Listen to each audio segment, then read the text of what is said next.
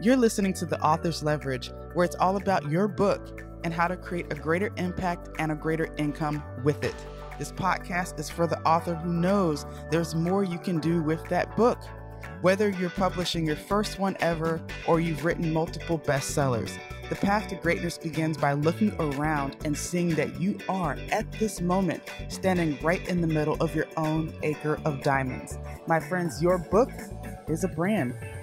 I'm Parshell Tashi, creative entrepreneur and education design architect, and I'll be your guide diving into the minds of successful authors, renowned publishers, and industry experts to glean practical wisdom you can integrate into your book writing, launch, and marketing strategies today. You'll hear straight from the source how authors like you were able to publish their best work and build wildly profitable, successful businesses around it.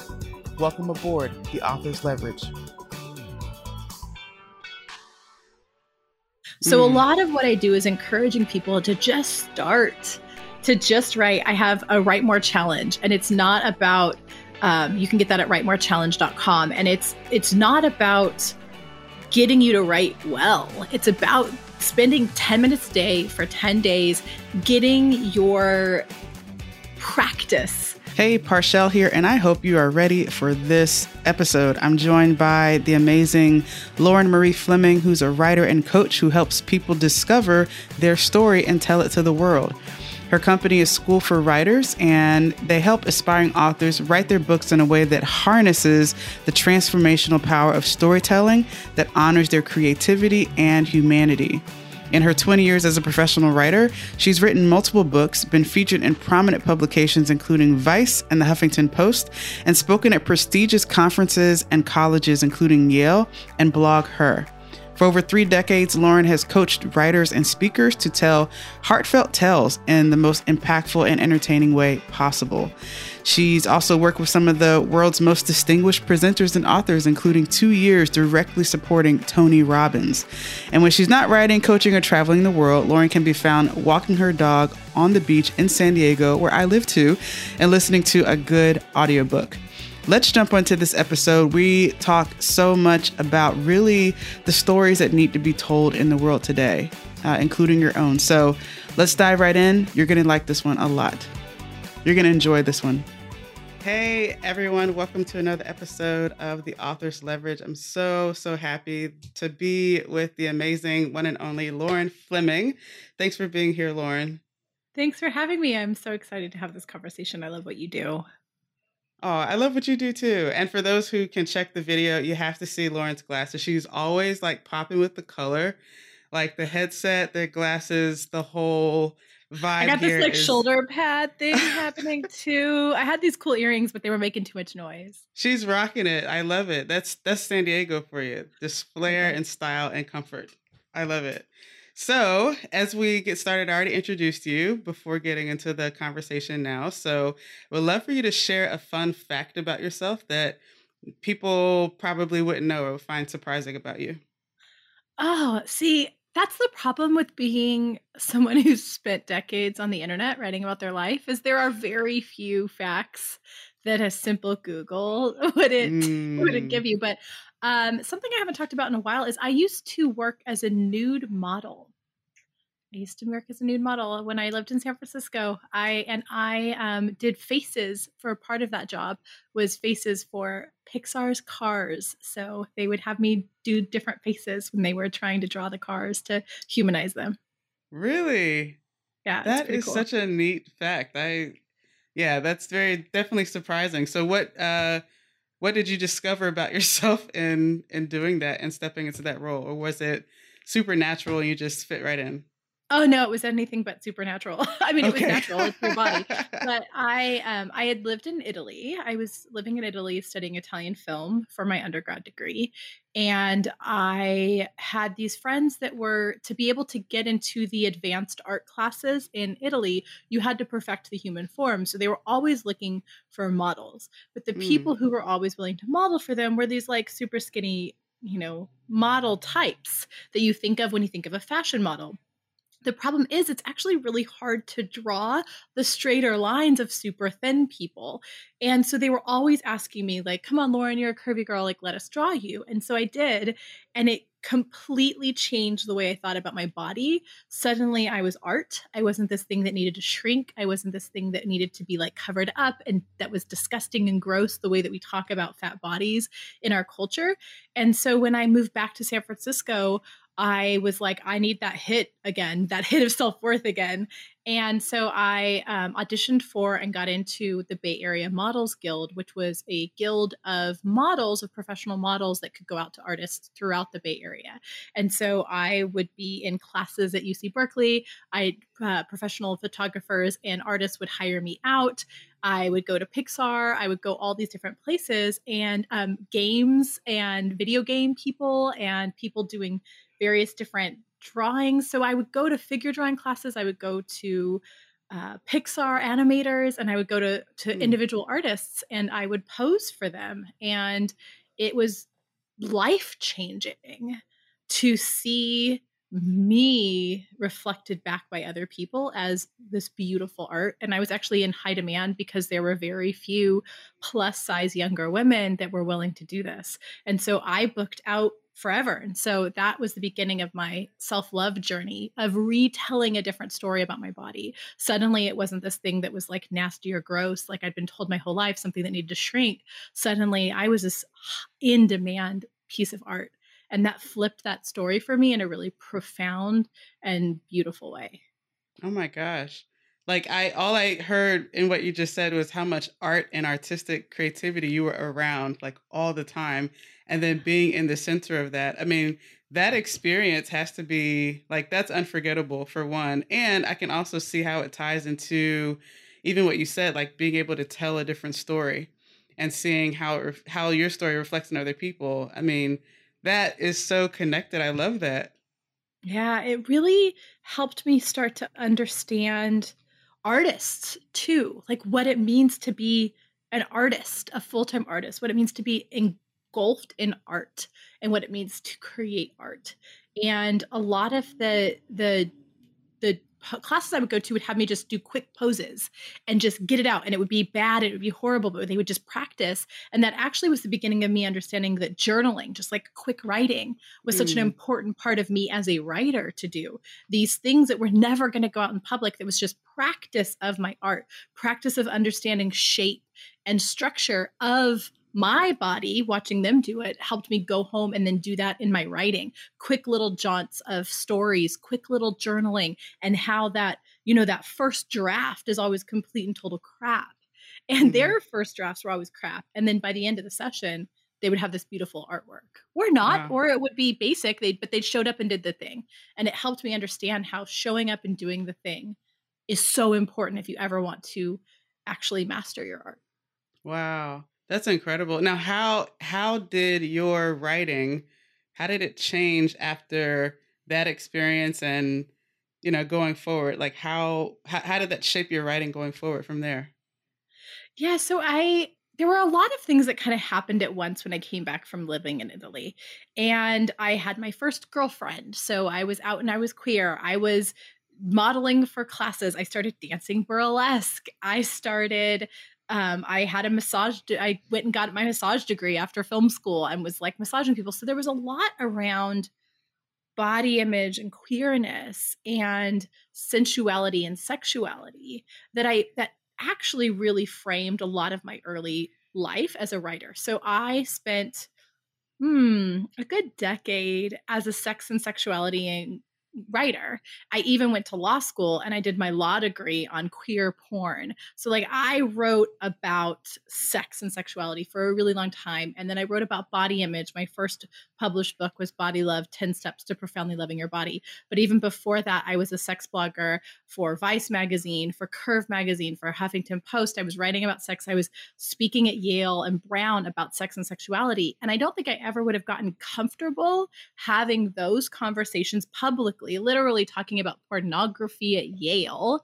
Mm. I wouldn't have ever gotten there if I hadn't had to stand bare butt naked in front of a group of 18 year olds giggling, you know, oh at, my at God. Berkeley, like their first week at summer out of college at summer school in Berkeley. And they like, I drop trow and I'm naked in front of them. They have to draw me and they're giggling like that. Talk about insecurities. Right. and this those are the same people who would have made fun of me just years earlier and so i think that understanding self exposure mm. helped me as a writer when I got farther into my career. Wow. Wow. And I just that visual of all these teenagers like in that setting. Yeah, it does. It's you're putting yourself out there. It's like probably even more vulnerable or maybe the same type of vulnerability that goes into writing and you know sharing your stories um but but i think too like the the nature of your experiences in those cases are not ones that are heard of. And I know before we started recording, you know, the what you're really passionate about is telling the stories that are not being told and the importance of telling your story. Can you share a little bit about, you know, your perspective on on on that and how uh, how important it is that we share those stories? Yeah. See, here's the thing. There are a bunch of old white guys in New York City who get to decide who gets published. And I'm I'm kind of tired of that because what that means is stories like mine, stories like yours, stories like my friends aren't being told. And if they are being told, you know, I have a sp- particularly really, you know, trigger spot in me for queer stories that become really popular that are written by straight people.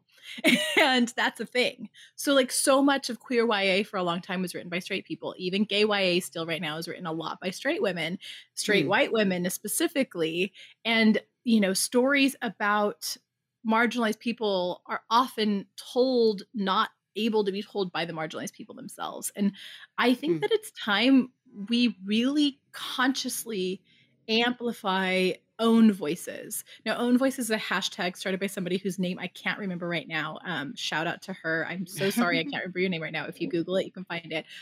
But it's this idea that we should be reading books that are written by the people who experience what the people in the books are.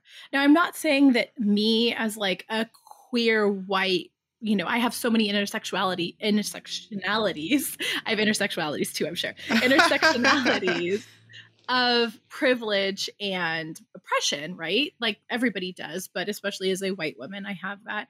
And I think that that doesn't mean that all my characters have to be white, but what it does mean is that if I'm making a main character, I want them to try to be more like me. And if I'm reading characters, I want to read people who are writing about their own experiences, even in fiction. Like it doesn't have to be their actual life, but it's their lived experience gives to that story. And so, you know, I don't have a problem with the big push of diversity that's happening in in writing right now, but I do have a problem when we see people from those historically marginalized communities unable to get book deals, but people who aren't from that community writing about that community can get book deals. Hmm. And so a lot of what I do now is really helping people understand why they feel like they can't tell their story and how to find their voice again and get that story out into the world. So, so many of the people I work with come from historically marginalized communities that have been historically silenced. And my goal is to help amplify their voice, help them find it again, and get it out into the world. Wow, that's incredible. And how, what is it like to work with you? I mean, I like, like to think super it's duper. hilarious. It's awesome.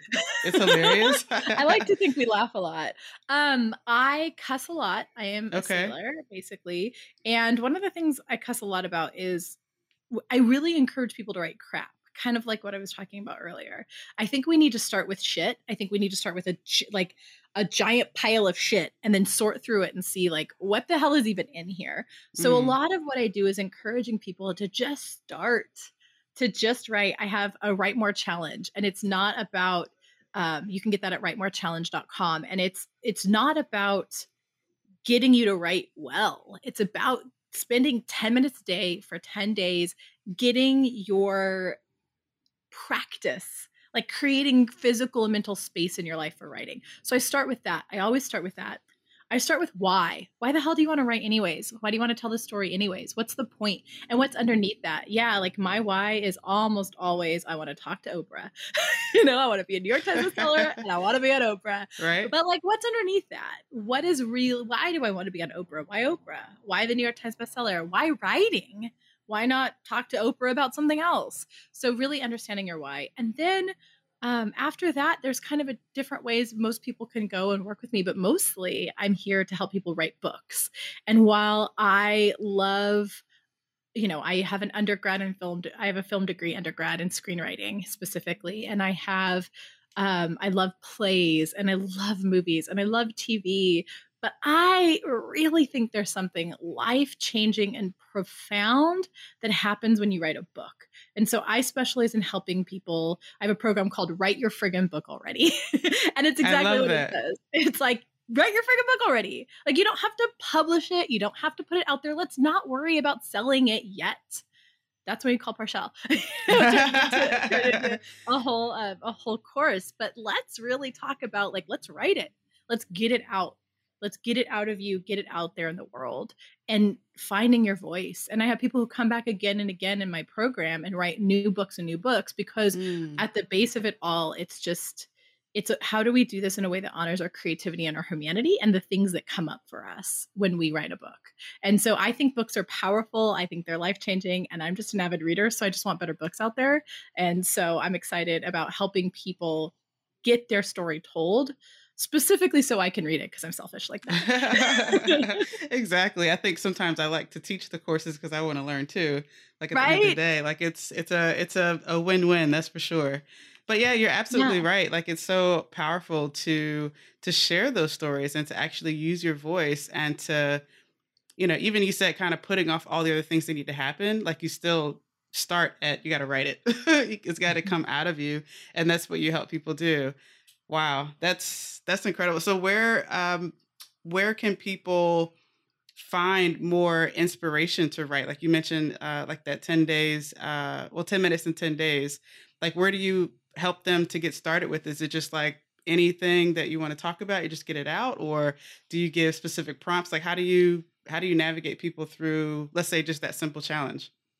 Yeah, so the 10 days and 10 day challenge is my Write More challenge, and it helps you really understand the physicality that comes with creativity. So we live in a world that is capitalistic and tells you that if you're not being productive, aka making money usually for somebody else, then you are being, you know, a a burden on society, that you are wasting your time. You're wasting all of our time, all of our resources. So for me, I think that the first step most people need to make before they even think about writing a book is they need to allow space in their life for writing. So a lot of that challenge is literally clear some space out of your life. Like get mm. rid of mm. some shit, put it away, stop having clutter everywhere, clear out just like a, you know, an eight by 10. So you could put a little notebook there, space in your life, and keep it sacred for writing. And then clear out some space in your calendar for writing. And I think that people try to start with, okay, I'm gonna sit down for like 12 hours on Sunday and finish this book. No, uh-huh. you start with 10 minutes.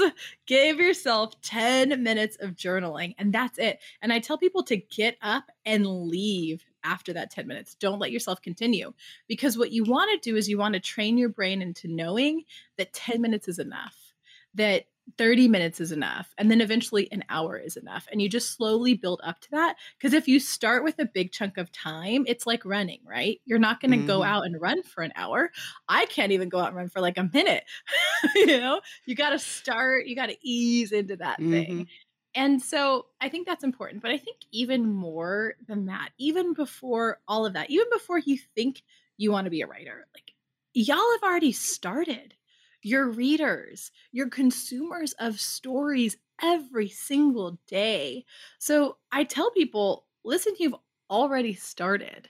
Like you, mm. if you are coming to me, you're like, hey, how do I start writing a book? I'm like, you already have. And that's what I call the gathering period, where you're living your life and letting inspiration come to you. And so I think that we underestimate that the importance of that pause or that moment that happens before we're actually writing the book.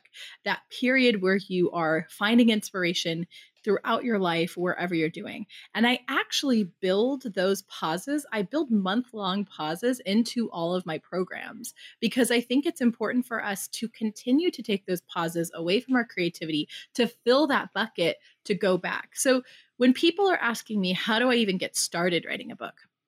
I tell them you start with 10 minutes a day. You start with creating a physical space in your life to write in because you can't really write if you don't have a space to, like a literal space to write. And you start with understanding that you've already started and that you're gathering ideas. And I just keep a notebook and I jot them down. I keep a note, notes app in my phone and I jot them down. As ideas come to me, I'm constantly keeping track of them and saying, hey, thanks, universe, whatever's out there for sending me that inspiration. I got it right here if I need it. I love that, especially like especially like you're saying, making the time in your life to start with, right? Making that time, making that space that's there. How do you how do you advise that? I mean, does it matter if they're writing fiction or nonfiction? How can stories and being able to write in that way and practice it also help those that are nonfiction writers or fiction writers? Yeah, so I have my Write Your Friggin' Book Already program that has both fiction and nonfiction in it, and mem- and creative nonfiction, which is kind of like a weird combo of the two, right? There's prescriptive nonfiction, which is a mm. lot of what you mm. work with, I'm sure. That's like here's how you do it, and here's the ten step program. Then there's creative nonfiction, that's memoir that reads more like fiction, and then there's fiction, and there's so many different genres within fiction, and I like to throw us all in together because okay. I think that that fiction really needs the support of nonfiction structure. And nonfiction really needs the support of fiction story. And hmm. so when we have fiction and nonfiction together, talking about their books together, workshopping their books together, understanding story and structure together, we actually support each other and make each other's books better. So I like to throw us all in the mix hmm. together because I don't think we're actually as different as we like to think we are. I think the stories the nonfiction I enjoy reading start with stories, right? You're always taught when you're selling in these classes, like hook story close, hook story close, hook story close. You can't do anything in nonfiction without story. And you can't do anything in fiction you don't have structure, mm-hmm. if you don't understand this happens and this happens and this happens, that's plot, right? So you need both together to support each other. So I write both fiction and nonfiction on purpose. And I try to attract into my programs both fiction and nonfiction on purpose. Gotcha. I love that because, like you're saying, from either side, there's something you can take from either the structure or the creativity that goes into the storytelling that's such a neat perspective because I really I think it, they also work better as well when they're together when you can learn something and kind of feel like you're watching a movie play out also with it or something. It's uh it's powerful to see those come together. Now i know a lot of people too when it comes to writing their stories or infusing their stories into their content i know that for many of them they're concerned to do that. They're um sometimes not thinking that their story is good enough right? How do you speak to that and and how the power of story can help transform their work? Yeah, I think about how everything we are is a story, right? Like I have the story of living in San Diego and he, you know you you earlier were like look at your style it's so San Diego that's a story we have about San Diego um, I had a story in my head about what living in San Diego would be like when I moved mm. here um, white supremacy is a story, capitalism is a story, homophobia is a story, the Bible is a story. All religious texts are stories, all cultural stories. The United States, the, the American dream is a story. Everything we do is a story. How I relate to my mother is a story. How I relate to my sister is a story. My brother dying is a story everything in our lives is based around the stories we tell ourselves. And so when you're hesitant to tell your tell your story, you are actually keeping people from being able to connect with you. We the only way we've had to connect to learn for millennia as human beings was story. It is literally in our DNA. Mm-hmm. Our stories have been they i mean epigenetics talks about the way stories become imprinted in our dna in How your body yes is that like, yes wild so by you not wanting to tell your story you are actually shutting off a part of your humanity and your ability to connect with the humanity and others people need stories we don't you know, we want to give them step by step instructions on what to do, but the thing that actually changes their life is the stories, is not mm. your prescription to success that you give them. It's the story you tell about people who implemented that prescription to success that inspires mm-hmm. them to go do it, right? Mm-hmm. So it doesn't always have to be your story,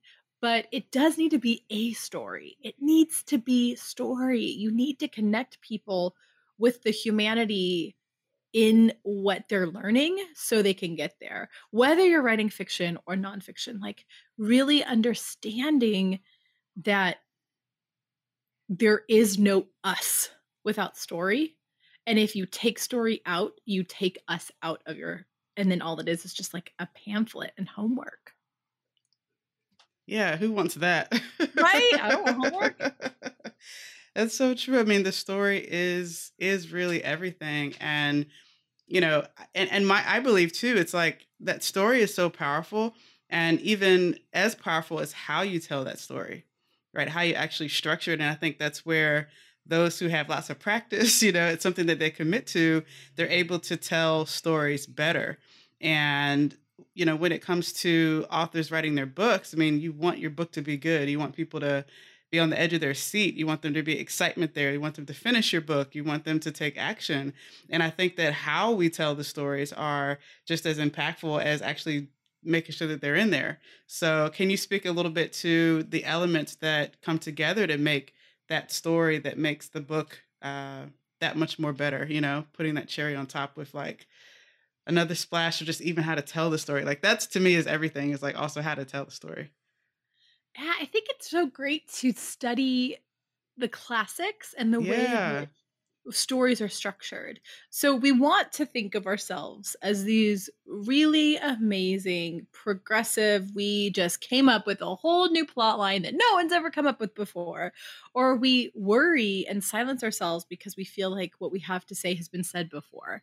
Mm-hmm. And the mm-hmm. reality is, I think there's something, I, I don't, I always get the number wrong, but I think it's something like 29 plot lines in the history of all cultures that have ever been told. 29 stories that have like it could all come down to these 29 same stories in the history really? of humanity across cultures. So it's like, you know, a love story, enemies versus, you know, there's the, those oh, tropes yeah. that we now think of as tropes, but it all can come down to one of like 29 different hmm. stories. And and I think that I try to remember that when I'm trying to make my story better. I don't want to invent anything new.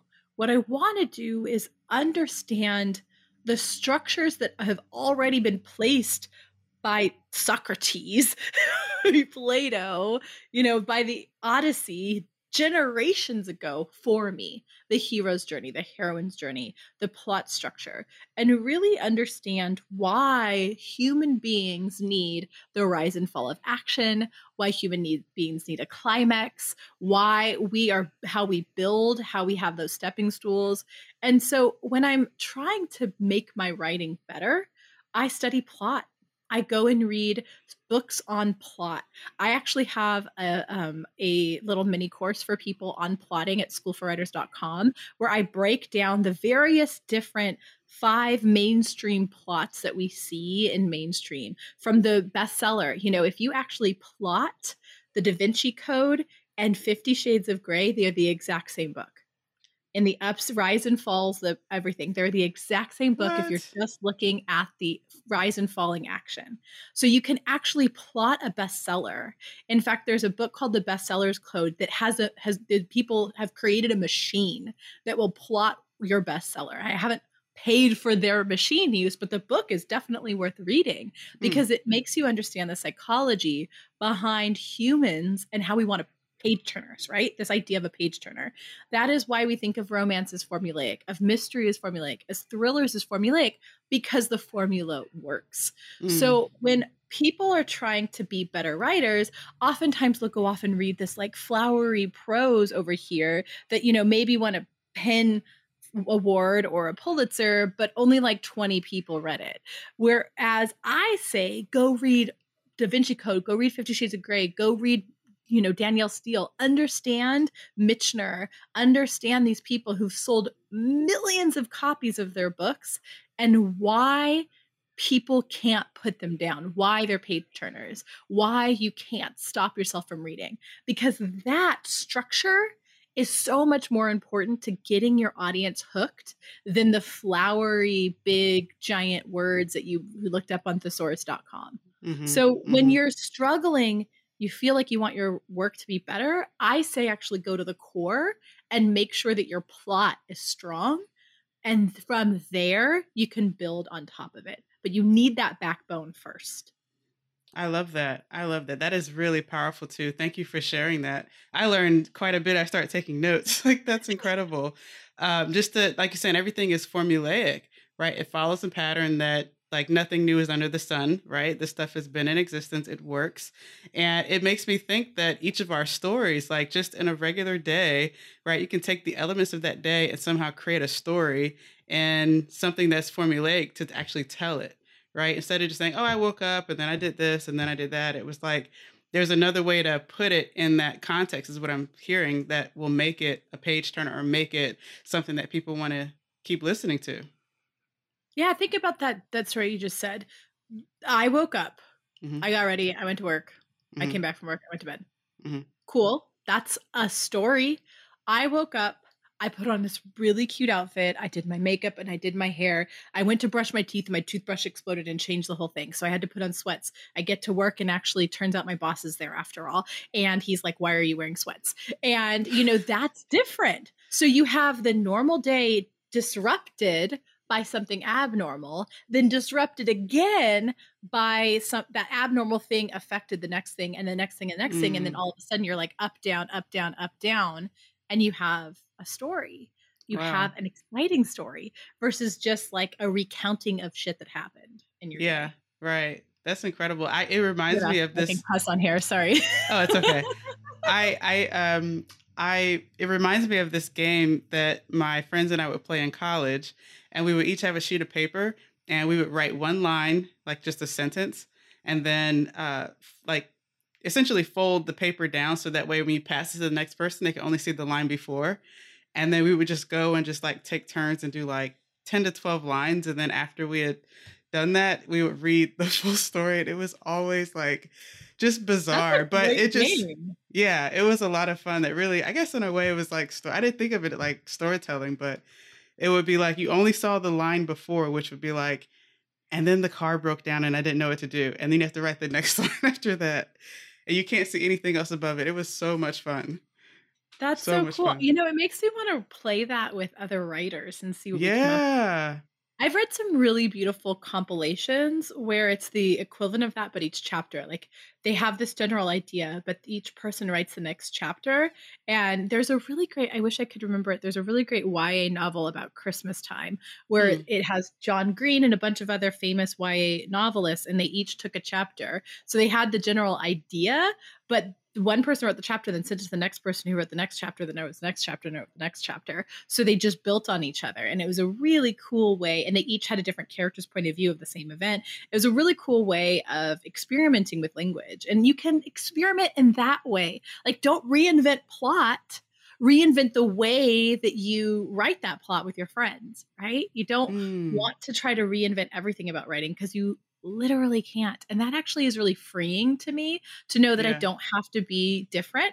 I just have to put my differences onto existing structures. Yes. And to me, that's what creativity is in a sense. It's like you do get a blank canvas, but the canvas is only but so big, right? You have the container mm-hmm. in which to fill it with whatever you want. Like I that's I love that. And that's why I think I love formulas and processes and just those buckets in place that you can just put pour yourself into fully to fill that space. I really love what you just said about the canvas. You're right. Like that's such a great metaphor for writing too. We try to write everything, but we don't have it. We just have this one little canvas. So stick to your canvas. So I love that metaphor. I'm going to steal it and give you credit for it. I love it. I love it. Well, I'm so thankful. I want to be sensitive to time. I could talk to you for much longer than this. Um, but let's let's just wrap up. Uh, I would love to get your closing thoughts on sort of uh, what you feel like authors who are listening really need to know from you that uh, is going to help push them to the next level. I think that there's kind of three things I always want people to take away from a conversation with me professionally, at least. One is that your story matters now more than ever. We are in unprecedented times and yet we've been in trauma like this as a as a world before, but we are in times where stories are are able to be to have exposure in a way they haven't before. And a lot of people think that they are just shouting into the void, but what actually happens is we need those stories now more than ever. We really do need to hear from people, especially people who are from historically silenced communities. So your story matters now more than ever. Two, yes, you can write a book. You can absolutely do it and it's easy and if you want me to show you how i can in my write your friggin book already program or there are hundreds of other people out there who can show you how. But writing your book and getting out into the world is actually a gift to yourself a gift to the people in your life and a gift to your community. So yes you can and should write a book. And three you absolutely shouldn't do it alone there you are 92% more likely to finish a project if you have someone holding you accountable and having fun with you along the way. I think that we think of writing as something that we do solitarily but i think that we actually are in community. And so you aren't alone. And whether you come join one of my programs and my groups or whether you find your writing group around your friends or whether you simply listen to my school for writers podcast or podcasts like the author's leverage and feel less alone trying to do it on your own doesn't work. So you need to find a community because we don't live alone as humans and we don't live alone as storytellers. So, yeah, the world needs your story now more than ever. Yes, you can write a book, and no, you can't do it alone. So, find your squad. That is, I wish I had sound effects right now. That would, I would have like fireworks and like clapping and cheering after that. That was so, yeah. There's me being fireworks. I know, right? That was so good. Thank you so much for being here today, Lauren. And I'm gonna oh, before I let you go, one quick question I've been asking my guests is when you hear the the phrase the author's leverage, what comes to mind for you? Or what does that mean I'm to you? A, I'm a huge advocate of understanding the way we can leverage the world around our books to getting our books out. So when I think of the author's leverage, I think of the way in which a book is just the beginning a way the your book is your way to leverage into building a whole coaching business. Your book is your way to leverage into your courses that you might create around it. Your book is your way to get on tv and get interviewed about a subject that you love. So you're we we often think of just the book as the end goal but it's actually just the beginning. So when i think of the author's leverage i think of the way in which we can leverage story to build a career in life that we love Thank you. That is so awesome.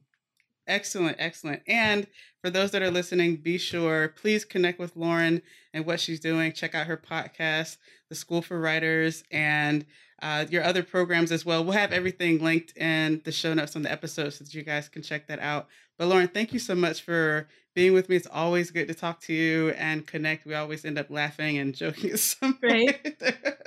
but I love it, and I'm so glad you were here. It's been so great to come on. And anyone listening, I am an open book. So slide into my DMs. Come say hi. I'm at Lauren Marie Fleming and at School for Writers on Instagram. You can find me on Facebook. I mostly live on Instagram. And I would love to say hi. So slide into my DMs, say hello, and let's chat and let me be a part of your writing community. Let me cheer you on. Yay. Thank you. Thank you. Thank uh, you, you again for having it. me on. Yes, absolutely. So thank you all for listening. This has been the Author's Leverage. Thanks for tuning in to this episode of The Author's Leverage. You can subscribe to wherever you listen to your podcast. hey, do me a favor. If you found this helpful, leave us a review and share this episode with someone it could help along their journey. To check out more resources, visit theauthorsleverage.com. Thanks again for tuning in. Until next time.